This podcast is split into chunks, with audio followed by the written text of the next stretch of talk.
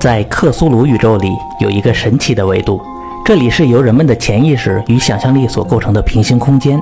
在这里，梦境就是现实，想象就是创造，这里就是幻梦境。在幻梦境有着独特的物理法则，生活着各种奇妙的生物、种族和文明，它们有的只存在于幻梦境。有的则能够跨越清醒世界来回穿梭，这里的城市、房间、一草一木都是造梦者的想象力所创建。越是强大的造梦者，越是能够创建辉煌的世界。伦道夫·卡特正是这样一位造梦者。他记忆的断崖上曾有一座辉煌的落日之城，美轮美奂，让他魂牵梦萦。但每当想要走下高台进入这座城，他便会被梦境众神从中拽出去。一连三次，皆是如此。于是卡特向梦中众神祈祷。可从此以后，落日之城就再也没有出现过了。这一切来的莫名其妙，卡特对此毫无头绪。但他坚信这座城对他一定有着非凡的意义。于是他决定前往梦境众神的居所秘境卡达斯，从他们的手里赢回那座美妙绝伦的落日之城以及有关的一切记忆，重新行走在这座城市之中。这简直是个不可能的任务，但卡特毫不畏惧。他是一名经验丰富的造梦者，对幻梦境的规则了如指掌，还有很多幻梦境的神奇伙伴。想要进入幻梦境，卡特先是在浅睡中走下了七十级台阶，来到了火焰洞穴。在得到两位守门牧师的许可后，他又向下走过了七百级台阶，推开了沉睡之门，进入了幻梦境的第一站——迷魅森林。这个奇妙的森林位于幻梦境与现实世界之间，生活着一种酷似老鼠的奇妙生物。他们是阻隔一族，生活在两界之间，知晓着许多秘密。卡特懂得阻隔的语言，和他们有些交情，在这里得到过很多有用的线索。虽然无人知晓卡达斯在何方，但在乌萨保存着一本纳克特抄本，记载了很多有关梦境众神的秘密。那里还曾出现过众神的踪迹，甚至有人在山顶上目睹了众神在月光中翩翩起舞。有了这些线索，卡特朝向乌萨走去。刚走出阻隔村落不远，就见林地上有一块巨大的石板，下面似乎封印着什么，没人胆敢靠近。可此时，几只小阻隔偷偷地跟在了他的身后。这些生物喜爱窥视各种秘密，卡特也就由着他们去了。一路上，周围的猫变得越来越多，看来距离目的地越来越近了。因为在那个神奇的地方，有着一条至高的法则：在乌萨，没有人能杀死一只猫。进入乌萨后，卡特在这里的神庙中找到了大长老阿塔尔，询问起了关于卡达斯的秘密。大长老已经有三百岁了，就是他曾爬上过禁忌的哈提格克拉峰，见过梦境众神。他说这些神不过是地球的神明，统治着地球的幻梦境。离开了幻梦境，他们便没有了力量。众神就住在冷原上的卡达斯，一座用镐玛瑙建造的城堡里，但切勿接近那里。那些神明虽然软弱，但有一批在宇宙之外的强大神明保护着他们。大长老的同伴智者巴尔赛，就是在攀登哈提格克拉峰的时候，被这些外神拖上了太空。大长老对此事极力劝阻，而且纳克特抄本好像也没有什么帮助。但卡特并没有放弃，他拿出了月亮酒，这是祖格送给他的礼物，用明媚森林里独一无二的月亮树的汁液所酿成，美味香醇。大长老几杯下肚，立马就变得毫无保留起来。据说，在位于南方海洋的奥瑞巴岛上，那里的恩格拉尼克山脉中有一座巨大的雕像，雕刻着众神的样貌。他们的长相很有特点，见过一眼终身难忘。这些梦境众神会与附近的人类通婚生子，在卡达斯附近生活的人们几乎全混杂着众神的血脉。只要看过身上的雕塑，再去寻找有那些特征的人，在这些特征越明显、越密集的地方，距离众神也就越近。在那附近，一定就是卡达斯的所在。这下卡特满意的离开了。等出来的时候，那些烦人的阻隔已经不见了。在乌萨这个猫咪之城，这几只小老鼠恐怕已经是凶多吉少了。卡特并未责怪什么，他与这些猫咪有着更为坚实的友谊。幻梦境的猫咪是能够穿梭两界的神奇生物，传说有时他们会偷偷离开乌萨，通过高处的屋顶跳向月亮的国度。于是，卡特的下一步计划就是去奥瑞巴岛上的恩格拉尼克山脉寻找众神的雕像。首先，他必须先去到一座港口城市迪拉斯林，这里有着来自奥瑞巴岛上的巴哈纳港的海船。除此之外，还有一些来历不明的黑色帆船也停靠在这里。船上有一群诡异的商人，在这里卖掉红宝石，换走黄金和奴隶。他们嘴巴宽阔，包着头巾，鼓着两个小包，鞋子扁圆，里边根本不像是人类的脚。这些船上的水手从来没有下船露过面，让人感到十分不安。这里没人欢迎他们。但是这种稀有的红宝石，在整个幻梦境只有他们能够提供。在等船的时候，卡特见到了一个年长的斜眼商人，据说他去过冷源，还和那里的村落有着贸易往来。不知吹的哪门子风，那些红宝石商人主动的找上了卡特，声称他们可以提供有关卡达斯的情报。于是卡特故技重施，邀请这位商人前来饮酒。可这次轮到卡特先失去了意识。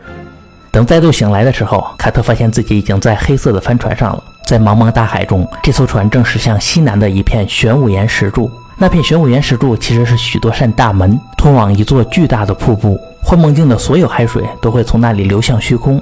而那片虚空中住着恶魔之王阿萨托斯和那些盲目吃鱼的外神，以及奈亚拉托提普。他们在不断敲打着、尖笑着，令人毛骨悚然地舞动着。那些外神在幻梦境有着许多代理人，显然正是这群诡异的商人们。他们听闻了卡特在寻找梦境众神，便要将他抓走，献给奈亚拉托提普换取赏赐。此时，帆船穿过大门，一头栽向深渊。整个世界突然翻折，巨大的海船像彗星一样射向天空。一些无定型的漆黑之物在这片以太之海里骚动，觊觎着过往的船只。这些就是外神的幼体，恐怖而又诡异。接下来，这艘船转舵朝向月亮，它的目的地是月球的背面。等它绕过月亮的边缘，再次落回到水面上航行，这里竟然有一座城市。城市里簇集着灰色的高塔。犬牙交错的群山上生长着大片的月亮树，这里正是明灭森林里那棵树的故乡。在码头上的是一些巨大年华的灰白色生物，类似于无眼的蟾蜍。在它们的盾吻前端生长着一束粉色的触手，这就是月亮上的可怕居民月兽。他们在码头忙碌着，驱赶着一群累人的奴隶。那些奴隶的长相就和帆船上的红宝石商人十分的相似。等船靠岸后，一大群月兽从船舱里涌了出来，将卡特拖上岸，锁进了牢房。也不知过了多久，几十个月兽和类人奴隶压着卡特，要将其带往城外。就在卡特山穷水尽的时候，远方突然传来了一声猫叫。在星光下，许多优雅细小的身形逐渐汇聚成一个军团，迅猛如潮水般的冲向这里。猫咪身上环绕着神圣的光辉，扑向那些月兽和奴隶，用狂暴的爪子与牙齿撕扯着它们，惨叫声此起彼伏。此时，犹如一面圆盘的地球从月平线中冉冉升起，一切又都安静了下来。高原旷野与群山之上，蹲伏着一片辽阔无际的猫咪海洋。看来，猫咪能够跳进月亮的传说是真的。卡特快乐地沉浸在猫群之中，用猫的语言和首领们聊了起来。他早就与猫族建立了古老而深厚的友谊。他以前曾经帮助过一只小猫，而这只猫的祖父便是这支军队的首领。原来此时他们正在进行一场军事行动，有一群来自土星的大型怪猫与这里的月兽结成了同盟。地球的猫咪和他们从来都是水火不容。在行动途中，首领恰好见到了那支押运卡特的队伍，如此便救出了他的挚友。之后，他们打算先将卡特送回地球。随着一声号令，猫咪们便全体优雅地跃向了星空。而与此同时，在月球上某座黑暗的洞穴里，服刑之混沌奈亚拉托提普仍旧在徒劳地等待着卡特的到来。在经历如此波折后，卡特终于乘上了前往巴哈纳港的帆船，来到了奥瑞巴岛。这是一座非常巨大的岛屿，恩格拉尼克山脉就耸立在远方。卡特在这边的酒馆里看到了一幅图画，画中正是山脉中的众神雕像，可惜画的太过粗糙，无法辨认众神的面貌。在雕像的阴影中，似乎还隐藏着一群怪物，长着犄角与翅膀，令人感到一丝不安。此行并不那么顺利。第一个夜晚刚过，卡特租来的斑马就被一种未知的生物吸干了血液，营地周围留下了许多巨大油蹼的脚印。他的包裹已被翻过，丢失了几样闪亮的小玩意儿。这未知的怪物让人感到遍体生寒。卡特加快了脚步，在日落之前来到了一个火山岩收集者的营地，但这里也不那么太平。听工人们说，他们的一个同伴被夜眼带走了。关于这种可怕的生物，没有人愿意过多讨论。但种种迹象表明，昨晚袭击卡特的应该不是夜眼。一夜过后，再踏旅途，前方的道路越来越陡峭，气温也越来越低。在峭壁上还有着无数奇怪的洞窟，不知住着什么恐怖的东西。经过漫长的攀爬，卡特终于绕过了山脉的一侧，来到了恩格拉尼克山脉的背面，见到了心心念念的众神雕像。如此巨大，绝对不会是人类的作品。夕阳将那副面容映衬得严肃而又恐怖，但那是一张熟悉的面孔，长着狭窄的眼睛和长叶状的耳朵，细瘦的鼻子与尖尖的下巴。在塞勒菲斯可以见到很多类似的容貌。那里是归库兰斯王统治的。而这位伟大的君王是卡特在清醒世界的朋友。这座海港里有很多这种长相的船员来自贩卖搞玛瑙，他们正是众神的后代。冷源就是他们的故乡，卡达斯便是坐落于此，所以塞勒菲斯才是卡特该去的地方。欣喜之余，一个身影毫无预兆地出现在他的面前。他长着鲸鱼般光滑的外皮，犄角向内弯着，蝙蝠般的翅膀拍打起来毫无声响，一条带着倒刺的尾巴胡乱地甩来甩去。他们不说话，也没有任何表情，他们的脸上只有一片空白。这就是采石场工人们最不想谈起的生物——夜眼。它们密密麻麻而又悄无声息地从峭壁的洞穴里飞了出来。将卡特带向了空中，钻进了岩洞，穿过错综复杂的巨大迷宫，进入了漆黑的深渊。最后，下方出现了一排灰色的尖峰，那就是传说中的萨克山峰，远比清醒世界的最高山峰还要雄伟。在它下面的深谷里，遗弃着厚厚的尸骸，无数的巨噬蠕虫正在里面缓缓地蠕动着。将恩格拉尼克山脉的闯入者丢弃在这十死无生的山谷里，就是这些守护者们的任务。卡特知道这个可怕的地方，这里就是巨噬蠕虫横行的纳斯峡谷。而幸运的是，这里也是食尸鬼们集中丢弃食物残渣的地方。卡特和这些食尸鬼有些交情，他曾经认识一个生活在波士顿的画家皮克曼。这个画家有着奇妙的经历，他有一群食尸鬼朋友，对食尸鬼无所不知。也就是他教会了卡特食尸鬼的语言。他们的领地应该就在这峭壁之上，头顶不断落下的大量骸骨证实了他的想法。于是卡特试着用食尸鬼的语言朝上面发出了呼救。不久，一条绳梯放了下来。显然，卡特确实很有语言天分。这里是比萨克山峰还高的深谷，他艰难地向上爬着，身后还一直被巨噬蠕虫所追赶。经过几个小时的努力，他终于脱离了危险。上面是一片平原，遍布食尸鬼的地洞。这些食尸鬼长着仿佛犬类的面孔，浑身上下一副瘫软的模样。卡特向他询问起那位失踪的画家，他们便领他去见了那位老朋友。原来他已经转变成了食尸鬼，在他们之中还颇有声望。卡特说起他的寻神之旅，接下来他要去的地方就是塞勒菲斯。想要去塞勒菲斯，便要回到梦境的起点迷魅森林。但如果从这里去迷魅森林的话，必然要经过一个恐怖的地方，就是骨骼巨人的王国。这些骨骼巨人体型巨大，性情暴虐，阳光是他们的唯一弱点。他们曾以人类造梦者为食，在迷魅森林里向外神献祭，只因献祭仪式太过古怪，众神便将他们放逐，就在森林下方的巨型洞穴中，被一片巨大的石板封印了起来。此行太过危险，皮克曼建议可以先从萨克曼德离开深渊，或者先返回清醒世界，再直接进入迷魅森林。可是卡特对前者一无所知，而且他也不想直接返回清醒世界，因为那样很可能会忘记在幻梦境找到的重要线索，让之前的努力付之东流。于是卡特还是打算冒一冒险。那些骨骼巨人吃饱之后便会酣然大睡，可以趁那个时候溜进巨人的城市，进入那座带有卡斯之印的中央尖塔，就是那座塔连接着迷魅森林里的巨石封印。但除此之外，还要警惕另一重危险，就是那些妖鬼。他们是深渊中的狩猎者，无论是骨骼巨人还是食尸鬼，都是他们的猎物。皮克曼派了三只食尸鬼保护卡特，一同钻进了地洞，走到一片满是青苔的巨石森林里。这里是骨骼巨人的墓地，穿过这里就是骨骼巨人的城市了。在他们正前方的崖壁底部有一个巨大的空洞，这里是兹恩洞穴的入口，也是妖鬼的老巢。在黑暗的洞中出现了一双双发光的眼睛，只见一只小马似的东西跳了出来，面孔像人，却没有鼻子和前额。这可怕的东西就是妖鬼。接着，一连十几只妖鬼先后跳了出来，到处搜寻着猎物。看着这些恶毒的猎手，卡特等人陷入了窘境。可马上又有更厉害的东西加进来了。黑暗中，先是一条有着黑色软毛的巨大手臂浮现在眼前，手臂的前端分叉成两条短臂，生长着巨大的钩爪。接着，两只粉红色的眼睛亮了起来，浮现出骨骼巨人那巨大的头颅。他那张血盆大口从头顶一直裂到下巴，竟然是竖着生长的，非常可怕。这是一只骨骼巨人的哨兵，在其他巨人睡觉的时候，总是有一个人来放哨，提防这些妖鬼。可还没等这个哨兵反应过来，妖鬼们就已经一拥而上，爬满了他的全身。骨骼巨人吃了一惊，但他没有发声器官，发不出任何声音。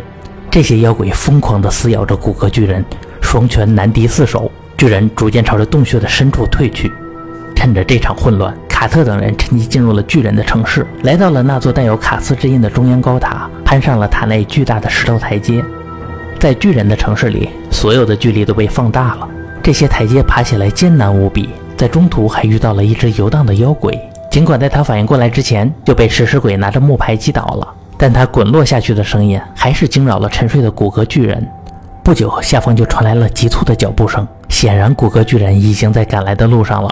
他们发了疯一样的推开了石板，逃了出来。由于众神的封印，骨骼巨人不敢从那里出来，总算松了一口气。完成了护送卡特的任务，三位好心的食尸鬼就回不了家了。好在卡特曾经在迪拉斯林港听说过深渊的另一个入口萨克曼德的线索，所以他建议食尸鬼们先去那个海港打探一下，之后再做打算。分道扬镳后，卡特再次于迷幻森林间穿行。一棵巨大的空心树木传来了阻隔的声音。卡特侧耳听去，那是一场重要的会议。阻隔的首领们正在策划与猫群的战争。一切都源于那些偷偷跟踪卡特去乌萨之后失踪了的小家伙。尽管那只是猫咪们对不怀好意的阻隔所施加的合理惩罚，但两族积怨已久，阻隔的大军将会对猫族展开突然袭击，打他们一个措手不及。卡特思索再三，觉得有必要干预一下这个计划。他跑到树林的边缘，向田野的另一端送出了猫咪特有的暗号。附近的猫收到了他的消息，迅速地传递给乌萨的战士们。马上，无数的猫咪被召集起来，组成了一支大军，迅捷无声地抵达了卡特面前。他们的首领就是之前曾拯救过卡特的那只猫咪。老朋友见面，分外高兴。更加意外的是，他曾帮助过的那只小猫也在队伍里。它现在已经是一只健壮的猫咪上尉了。卡特透露了阻隔的计划：猫咪打算抢先行动，破坏他们的栖息。这支军队如洪水一般涌进森林，扑向阻隔所在的那棵大树。敌人们惊慌地看着这支从天而降的军队，还没有来得及反应，就已经全部都被俘虏了。猫咪将这些俘虏围在中央，在卡特的翻译下，双方达成了一系列停火协议。根据协议，阻隔能够继续保持一个自由的部族，但每年必须向猫咪献上大量的贡品，而且有十二只年轻的祖格贵族将被当作人质带走。软禁在乌萨城内的神庙中。解决了这件事之后，卡特又开始了他的探寻之旅。这一站是雄伟壮丽的索兰城。他向这里的水手们打听了那些众神的后裔，得知他们居住在因加诺克，那是一片冰冷昏暗的土地，传说中的冷源便坐落于此。而那些因加诺克的船要等两个星期之后才会来这里。卡特先去拜访了塞勒菲斯的猫咪酋长，这位老酋长非常热情。他帮卡特找到了他的老朋友库兰斯，在幻梦境中，库兰斯交替统治着位于塞勒菲斯的无上喜乐之殿以及天空之城塞拉尼安两处地方，但他依旧无法满足，反而怀念起他儿时的英格兰乡村。可他的身体早已死亡，无法再进入清醒世界。于是他在幻梦境创造了一个一模一样的地方，并长居于此，因为那片土地曾经塑造了他的全部，他也必将是这片土地永远的一部分。卡特见到这位大领主的时候，他正忧郁地坐在窗边，看着他那座散布在海岸上的小村落，回忆着生前的美好片段。见到昔日好友库兰斯，热情起身，和卡特畅谈起过去的美妙时光。他也是一位伟大的造梦者，他曾经去过群星之外的终极虚空，是唯一一个经历过这种旅程还能保持心智完好的人。但他也不知道卡达斯在哪里。不过他了解一些有关外神们的事情，在那些精神的维度里。紫罗兰色的气体生物辛加科曾向他讲述过一些有关奈亚拉托提普的可怖之事，并且警告他永远不要接近中央的那片虚空。恶魔之王阿萨托斯就在那边的黑暗中饥饿地啃咬着。寻找梦境众神是一件非常危险的事情，那些外神们千方百计地保护着他们。总之，最好还是放弃寻找那座落日之城。但卡特依旧坚持他的寻神之路。他返回了塞勒菲斯，等待着从因加诺克驶来的帆船，等待着那些面容怪异的水手和狗玛瑙商人，等待着那些体内流淌着众神血液的后裔们。在一个星光璀璨的夜晚，期待已久的船终于来了。见到这些众神的后裔，卡特非常兴奋。他自称是一位矿工，希望能去他们岛上的采石场工作。于是他们就这样混上了他们的海船，缓缓地航向瑟瑞利安海与天空交际的云垂之地。在船上，他们谈起了因加诺克，那里采石场很多，因为整座因加诺克城都是用狗玛瑙修建起来的。而在遥远北方的冰冷荒漠上，有一座非常巨大的采石场。没有人知道谁能开采下如此巨大的缟玛瑙，也没有人知道他们被送到了哪里。如今那个采石场早已荒废，只有传说中的夏塔克鸟在那里不断徘徊。当卡特听说了这座采石场后，他陷入了沉思，因为梦境众神的城堡便是用巨大的缟玛瑙修建而成的。随着不断向北的航行，太阳在天空中的位置变得越来越低，最后完全消失，迎来了永恒的黑夜。远方的海里耸立着一座狰狞的岩石岛屿，从里面传来无休无止的哀嚎。没人知道那里是什么，因为从来没有人胆敢靠近过那里。终于，他们抵达了因加诺克，这里的码头拥挤着许多奴隶、水手与商人，他们全都长着一张标志性的众神面孔。除了那些来自冷源的奴隶们。他们容貌怪异，长着一对斜眼，这让卡特想起了迪拉斯林港的那个斜眼商人，在这里似乎也见到了他的踪影，但一转眼他就不见了。凯特没有想太多，租下了一头牦牛，开始新的旅途。在经过了三座采石场后，人烟变得越来越稀少，道路也逐渐变得狭窄陡峭。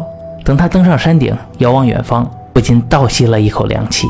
那是一座巨人的采石场，断崖留着巨大的凿孔。矿洞敞着黑色的入口，残留的痕迹诉说着切下来的石块有多么的巨大。突然，牦牛仿佛受惊了一般，疯狂地向前逃去，脚步声从卡特身后传来，他感到这绝非善类，头也不回地向前跑去，一口气跑出了几英里，马上就要抵达冷源了。在那片黑暗的土地上，有一些恐怖的雕像，足有数千英尺高。这曾经是一片巍峨无比的山脊，不知是谁塑造了它们。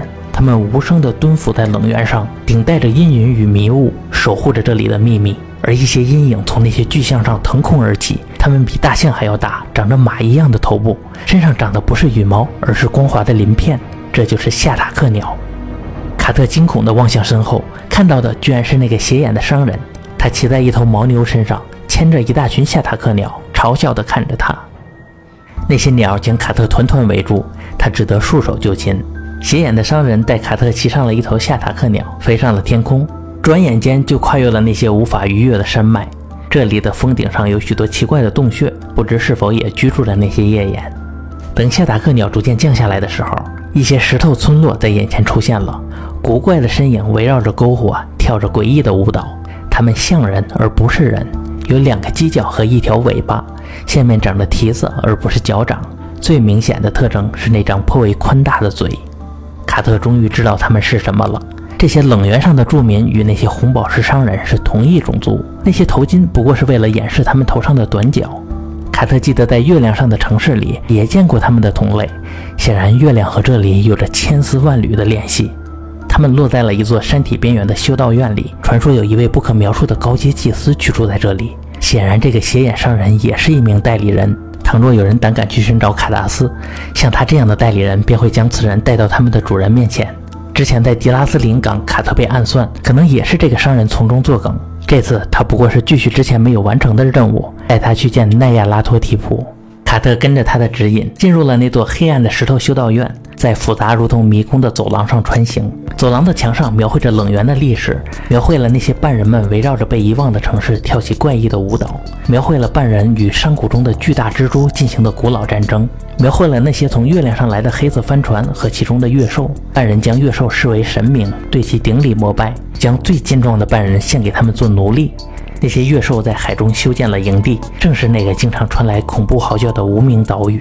这里的城市就是传说中的萨克曼德，一对巨大的石狮子守护着由幻梦境通往大深渊的阶梯。还有一些壁画则描绘了那些灰色的山峰，以及在上面筑巢的夏塔克鸟。在最高的洞穴里，有一群恐怖的住民，夏塔克鸟不敢靠近，即便梦境众神也会害怕。大深渊之王诺登斯是他们的主人。他们永远飞翔在纳斯山谷与通往外部世界的黑暗通道中，他们就是大深渊的守护者夜魇。最后，商人带着卡特在一处巨大的穹顶房间里停了下来。房间的中央有着一口深井，远端是一座高大的石台，石台上面有一个金色的王座，王座中坐着一个人，他身披黄色长袍，戴着一张丝绸面纱，让卡特不由得想起他在月亮时的经历。这位高阶祭司散发着一股诡异而又熟悉的气息，在这面纱后面的，无疑就是那蟾蜍一样的恐怖月兽。卡特可不想坐以待毙，他找准机会突然发难，将前面的商人推下了那座深井，然后抓起油灯冲了出去。在这犹如迷宫的走廊里，如无头苍蝇一般乱闯。油灯很快就燃尽了，周围变得一片漆黑。卡特突然踩到了一处年滑的地板，跌进了下方的黑暗里，穿越了一条近乎垂直的地道。不知在地道里滑行了多远，等到停下来的时候，他已经到了外面。不远处就是有着巨大狮子的广场。回想一下墙上的地图，发现这里距离码头并不远。卡特打算去那里碰碰运气，看能不能弄到一艘船。只见一堆萤火在码头边上舞动，后面的海港里停靠着一艘巨大的海船，正是月亮上的黑色帆船。那里突然传来了食尸鬼的哀嚎。只见几只月兽与半人奴隶坐在篝火的旁边。正在用烤热的铁矛折磨着那些绑住的食尸鬼，月兽看起来似乎颇为享受这种场面，而被折磨着的食尸鬼正是帮卡特走出深渊的那三只。敌人数量众多，我方势单力薄，但卡特灵机一动，想到这里有一个通往食尸鬼王国的通道，就在那两只巨大的狮子之间有一口深井，里面的台阶一直向下，通往黑暗的深渊。这条路非常漫长。卡特在黑暗中一圈又一圈地走下了深不可测的螺旋阶梯，不知何时才是尽头。直到一只夜魇安静地抓住了他，将他带往了空中。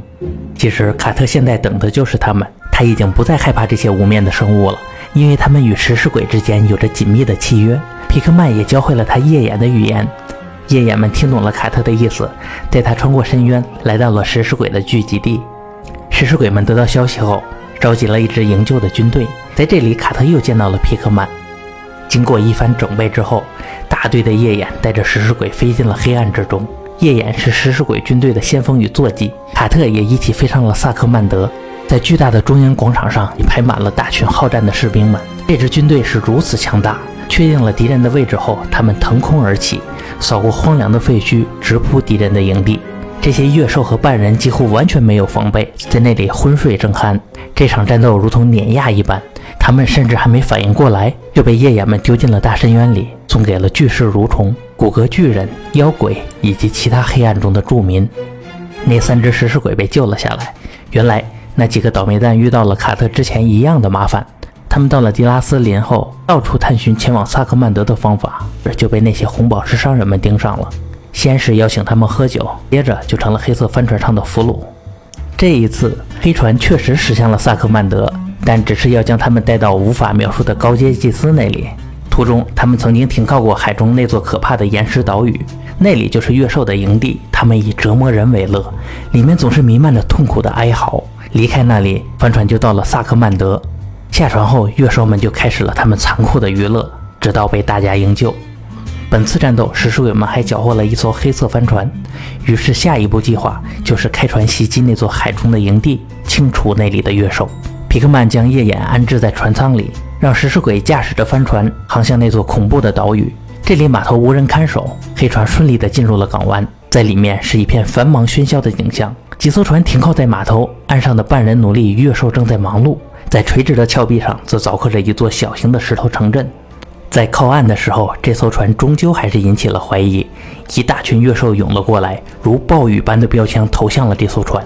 而与此同时，所有的舱门一同落下，一团夜眼的黑云汹涌而出，在城镇中尽情的捕猎。而食尸鬼们则安静地撤出港湾，只留下了身后一片混乱的战场。大批敌人被送进了深渊，抛给了那里的恐怖生物，有的中途落下，摔了个粉碎。等到夜眼们带走了所有敌人之后，帆船再度驶回码头。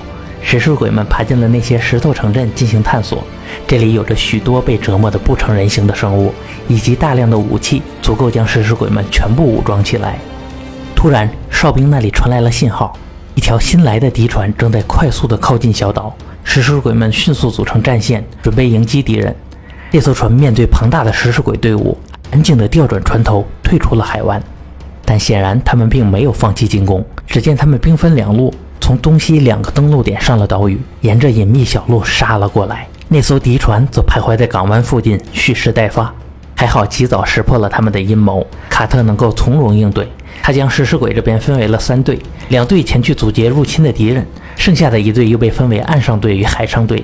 岸上队停驻在城镇里，海上队在卡特的指挥下登船前去迎战。此时对方见势不妙，马上撤退到了开阔的海域。可卡特并没有追击。而是转向对陆上的战斗进行支援。陆上的军队已然交火，标枪漫天飞舞，场面一片混乱。不时有人跌落海中，有些侥幸地爬上了礁石，有些被可怕的未知生物吸进了海底。西面峭壁的战况非常顺利，入侵者已经被悉数歼灭；而在东面的悬崖则陷入了焦灼，那是月兽领袖的一方，实力明显强大。皮克曼立刻派遣陆上队开往前线进行增援，西面的食尸鬼也补充了过来，局势迅速扭转，陆地部队势如破竹。而此时，敌方的帆船也逃得不见了踪影。本次战斗大获全胜，但最好还是见好就收，以免月兽集结军队再度来袭。皮克曼与卡特召集起了所有的食尸鬼，安置好伤者，启航离开了那座邪恶的小岛，回到了萨克曼德的码头。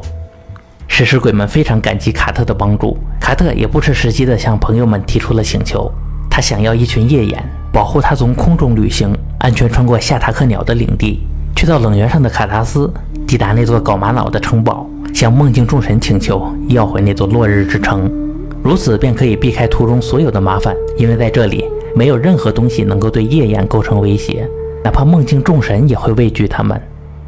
皮克曼爽快地答应了他，借给了他整支军队。之后一声令下，那些经验丰富的食尸鬼和夜眼便带着卡特腾空而起，飞往了卡达斯。很快，他们便翻越了花岗岩山峰，进入了因堪诺克的天空。这里的夏塔克鸟见到夜眼的时候，全都逃了个干净。此时，卡特再一次看到了那些怪诞的巨大雕像，他们蹲伏在这里，腿立在沙砾中，头冠穿过了云层。这些雕塑如同长着双头的狼，表情狂怒，毛骨悚然地守卫着这里。在星空的映衬下，三座犹如山脉一般高大的巨怪鬼祟无声地前行着，如同猎狗般的身体，毛骨悚然地穿过这片寒冷的世界。于是。卡特向夜眼们下令，飞向更高的地方，抛下这群可怕的山脉。整支队伍越飞越远，越飞越快。突然，他们在一片狂风交织的混乱中停了下来，一股超凡之力抓住了这支军队，让他们毫无反抗之力，只能任由自己被拖向北方。很快，一座高峰上的巨大灯塔出现在眼前。这座灯塔之下是深不见底的黑暗，灯塔光芒闪耀在高不可及的顶端。山峰上有着许多可怖的高塔。而最为巍峨的峰顶则耸立着那座雄伟的城堡。此时，伦道夫·卡特意识到，他探寻之旅的终点将要到来。在经历千辛万险之后，他的目的地终于近在眼前了——传说中的秘境卡达斯，梦境众神的家园。此时，夜眼们也在不知不觉中从狂风的束缚中摆脱，朝着那座照耀着苍白光芒的搞玛瑙城堡飞去。这座城堡如此巨大。将人们衬托得如同蝼蚁，他们攀升向上，最后冲进了一个巨大的房间里。面前并没有金色的高台和梦境众神，这只是一间空房间。它巨大的尺寸让那些墙壁和天花板显得遥不可及，几乎要消失在远方的薄雾之中。在没有任何预示的情况下，房间里响起了令人毛骨悚然的喇叭声。突然间，卡特发现自己已是只身一人，他的伙伴们不知何时全都不见了。耳边传来了一段奇迹般美妙动人的旋律，伴随着令人舒适的芳香气味，火炬在遥远的地方逐渐点亮起来。在那逐渐稀薄的云雾之后，走出了两列高大的奴隶，他们头顶巨大火炬，散发着芬芳的烟雾。他们停在卡特面前，接着爆发出了一阵狂野的吹奏以及疯狂的高呼。一个高大消瘦的身影从队伍中间大步走来，他有着一张古代法老年轻时的面庞。身披华丽长袍，头戴一只金色双重冠，犹如帝王般华贵。他走到了卡特面前，开口说道：“你勇敢地冲破重重险阻，妄图面见梦境众神。你想要回你那美妙绝伦的落日之城，由大智慧的造梦者。你的梦境实在太过出色，仅仅根据童年时的小小幻想，就修建出一座如此美妙的城市。世间众神本不应该离开他们的王座。”这让他们庇佑的国度深受其害。我本不希望如此，一直都想帮你完成夙愿，但外神的力量无法进入那个独有的梦境，只有你自己才能将众神送回他们该去的地方。我已经帮你准备好了一只巨大的夏塔克鸟，你骑着它朝着南方天空中最明亮的织女星飞行。等听到遥远空中传来歌声的时候，你便会看到你一直渴求的落日之城。等你见到梦境众神，你要向他们说起卡达斯，让他们回想起那些美好的岁月。他们会满怀伤感，向你询问早已忘记的回家之路。这时，这只谢塔克鸟会指引他们穿越天界的深渊，回到卡纳斯。此后，众神再次君临原本的王座，继续统治着人们的梦境，而那座精美绝伦的落日之城便会重回你的怀抱。出发吧，穿过夜空，飞向织女星。记得在听到歌声的时候停下，不要忘记这警告，否则你将被吸入深渊。你务必要小心这一切，因为在群星之后的深渊，我那全无心智的主人就等在那里。再见吧，伦道夫·卡特。我就是服刑之混沌奈亚拉托提普。卡特紧紧地抓着夏塔克鸟，冲进了空中，向着北方飞去。他穿过闪耀苍穹，进入了一片不祥的寂静。一束束金色的星云仿佛在波纹中颤抖着。远方传来一丝微弱的旋律，那是一首歌，不是用任何声音唱出来的歌，而是黑夜与群星在演奏。它早在宇宙乃至外神诞生之前，亘古永存。卡特正在为深渊里的奇迹感到陶醉，却忘记了这首歌中的疯狂力量。奈亚拉托提普显然知道，所有叮嘱都毫无作用，他不过是为了嘲弄这位寻神者，一切都是他的算计。至于那些梦境众神，他更是轻易就能令他们返回卡达斯。他留给卡特的唯一礼物，便是混沌深处那毫无心智可言的恶魔之王阿萨托斯。那只不受控制的巨鸟径直冲向了大群潜伏在黑暗中的无定型之物，飞向那一群群在虚空飘荡着的盲目吃鱼、充满饥渴的外神幼体。它跨越了最外层的深渊，如同流星一般划过精神的维度，飞向那些时空之外无光的巨室。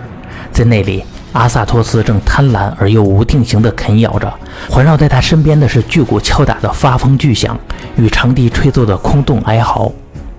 面临最终的毁灭，绝望的造梦者跳下了巨鸟，向下穿过无尽的虚空。千万年时光一晃而过，宇宙消亡而后重生，群星变成了星云，星云又变成了群星，而伦道夫·卡特依旧在那无尽的虚空中掉落。在永恒缓慢前进的道路上，宇宙最外层的循环毫无意义的完结，然后所有一切事物又再度变得和无数劫之前一样。事物与光芒均重生为宇宙过去曾有过的模样，无数彗星，无数太阳，无数世界，热烈地涌现出生命，但却没有什么能够活下来告诉他们，这一切来了又走，反反复复，没有起点，没有终结。突然，一片天空，一缕微风，一道紫色的光芒进入了造梦者的眼中，有神明，有幽灵，有意志，有美好，有邪恶。黑夜的尖叫掠夺了他的猎物。因为那无人知晓的最终循环里，曾存在过一个造梦者童年时的幻想与思绪。于是，现在一个清醒世界与一座古老又让人珍爱的城市被重新创造了出来，以承载并证明那些幻想与思绪曾存在过。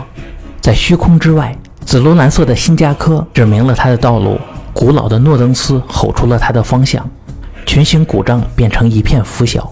爆发出许多金色、深红色、紫色的喷泉，光组成的缎带阻退了来自外层的邪魔。叫喊声撕破了以太虚空。奈亚拉托提普还没等接近他的猎物，一一道光芒就将他派遣去的丑陋恐怖之物烧成了灰烬。接着，诺登斯发出了胜利的嚎叫。伦道夫·卡特最后终于走下了宽阔的大理石阶梯，来到了属于他那座精美绝伦的落日之城。这也是美丽并精雕细凿出他本人的那片故土，童年的新英格兰大地。在这个清晨，卡特从清醒世界的家中微笑着醒来，鸟儿在花园里歌唱，花朵散发着芬芳，一只皮毛光滑的黑猫在古典壁炉上小憩。而在非常非常遥远的地方，穿过沉眠之门，经过迷妹之森，走过花园田地，驶过瑟瑞利安之海，越过因加诺克那黑暗之地。服刑之混沌奈亚拉托提普来到冷源中无人知晓的卡达斯顶端，面色阴沉地走进了那座搞玛瑙城堡里，对着那些被他粗暴拖拽回来的众神们愤怒地嘲弄着。